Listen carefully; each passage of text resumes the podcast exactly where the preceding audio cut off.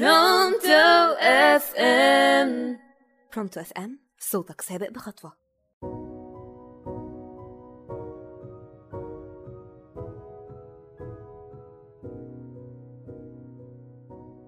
يحكى أنه تسللت أفعى إلى بستان صودف وجود منشار على أرضه.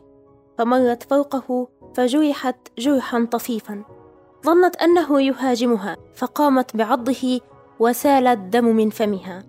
تيقنت الأفعى بغباء أن المنشار يهاجمها وحين شعرت أنها ستموت لا محالة قررت شن الهجوم الأخير على قاعدة علي وعلى أعدائي.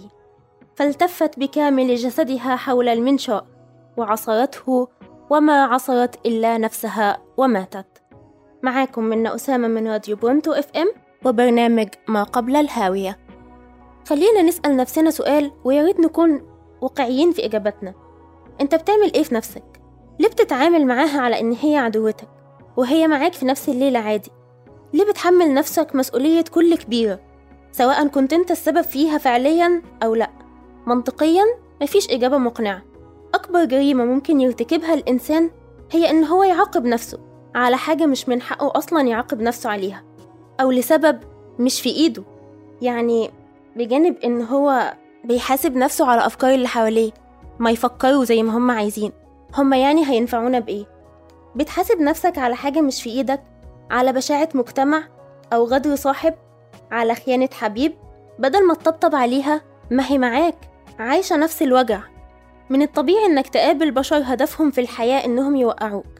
بس مش من منطقي أبدا إن أنت كمان تعمل كده في نفسك. حقيقة إننا بشر مخلوقين من طين تبين لك قد إيه أنت شخص ضعيف. مش مطلوب منك تشيل حمل الجبال على كتافك. وحقيقة إننا مش ملايكة يعني إحنا بنغلط كتير. فنستغفر ونتوب. مش ننصب المحاكم ونقرر العقاب. ربنا ادالنا نفسنا أمانة وطلب مننا نعتني بيها نراعيها ونحافظ على صحتنا. لحين وقت استردادها. مش ننهارها ونعذبها ونلومها.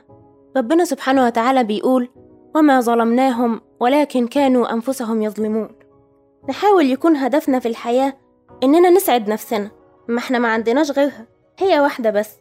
بلاش تخوفها من كل حاجة عيش واغلط ما إحنا موجودين عشان نتعلم.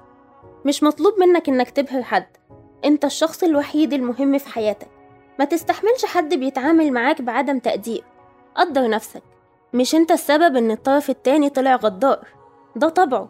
ما أنا اللي وثقت فيه وعملت كده في نفسي لأ ما تعتبرهاش كده. أنت ما بتعرفش الغيب. ما كنتش تعرف ان هو هيأذيك. ربنا أوجد الشخص ده في حياتك لسبب. دور على الحكمة وعديها وعيش. اعرف أنت مين وهي إيه حكايتك. ثق في نفسك وحقق حلمك. كنت معاكم أنا منى أسامة فيما قبل الهاوية.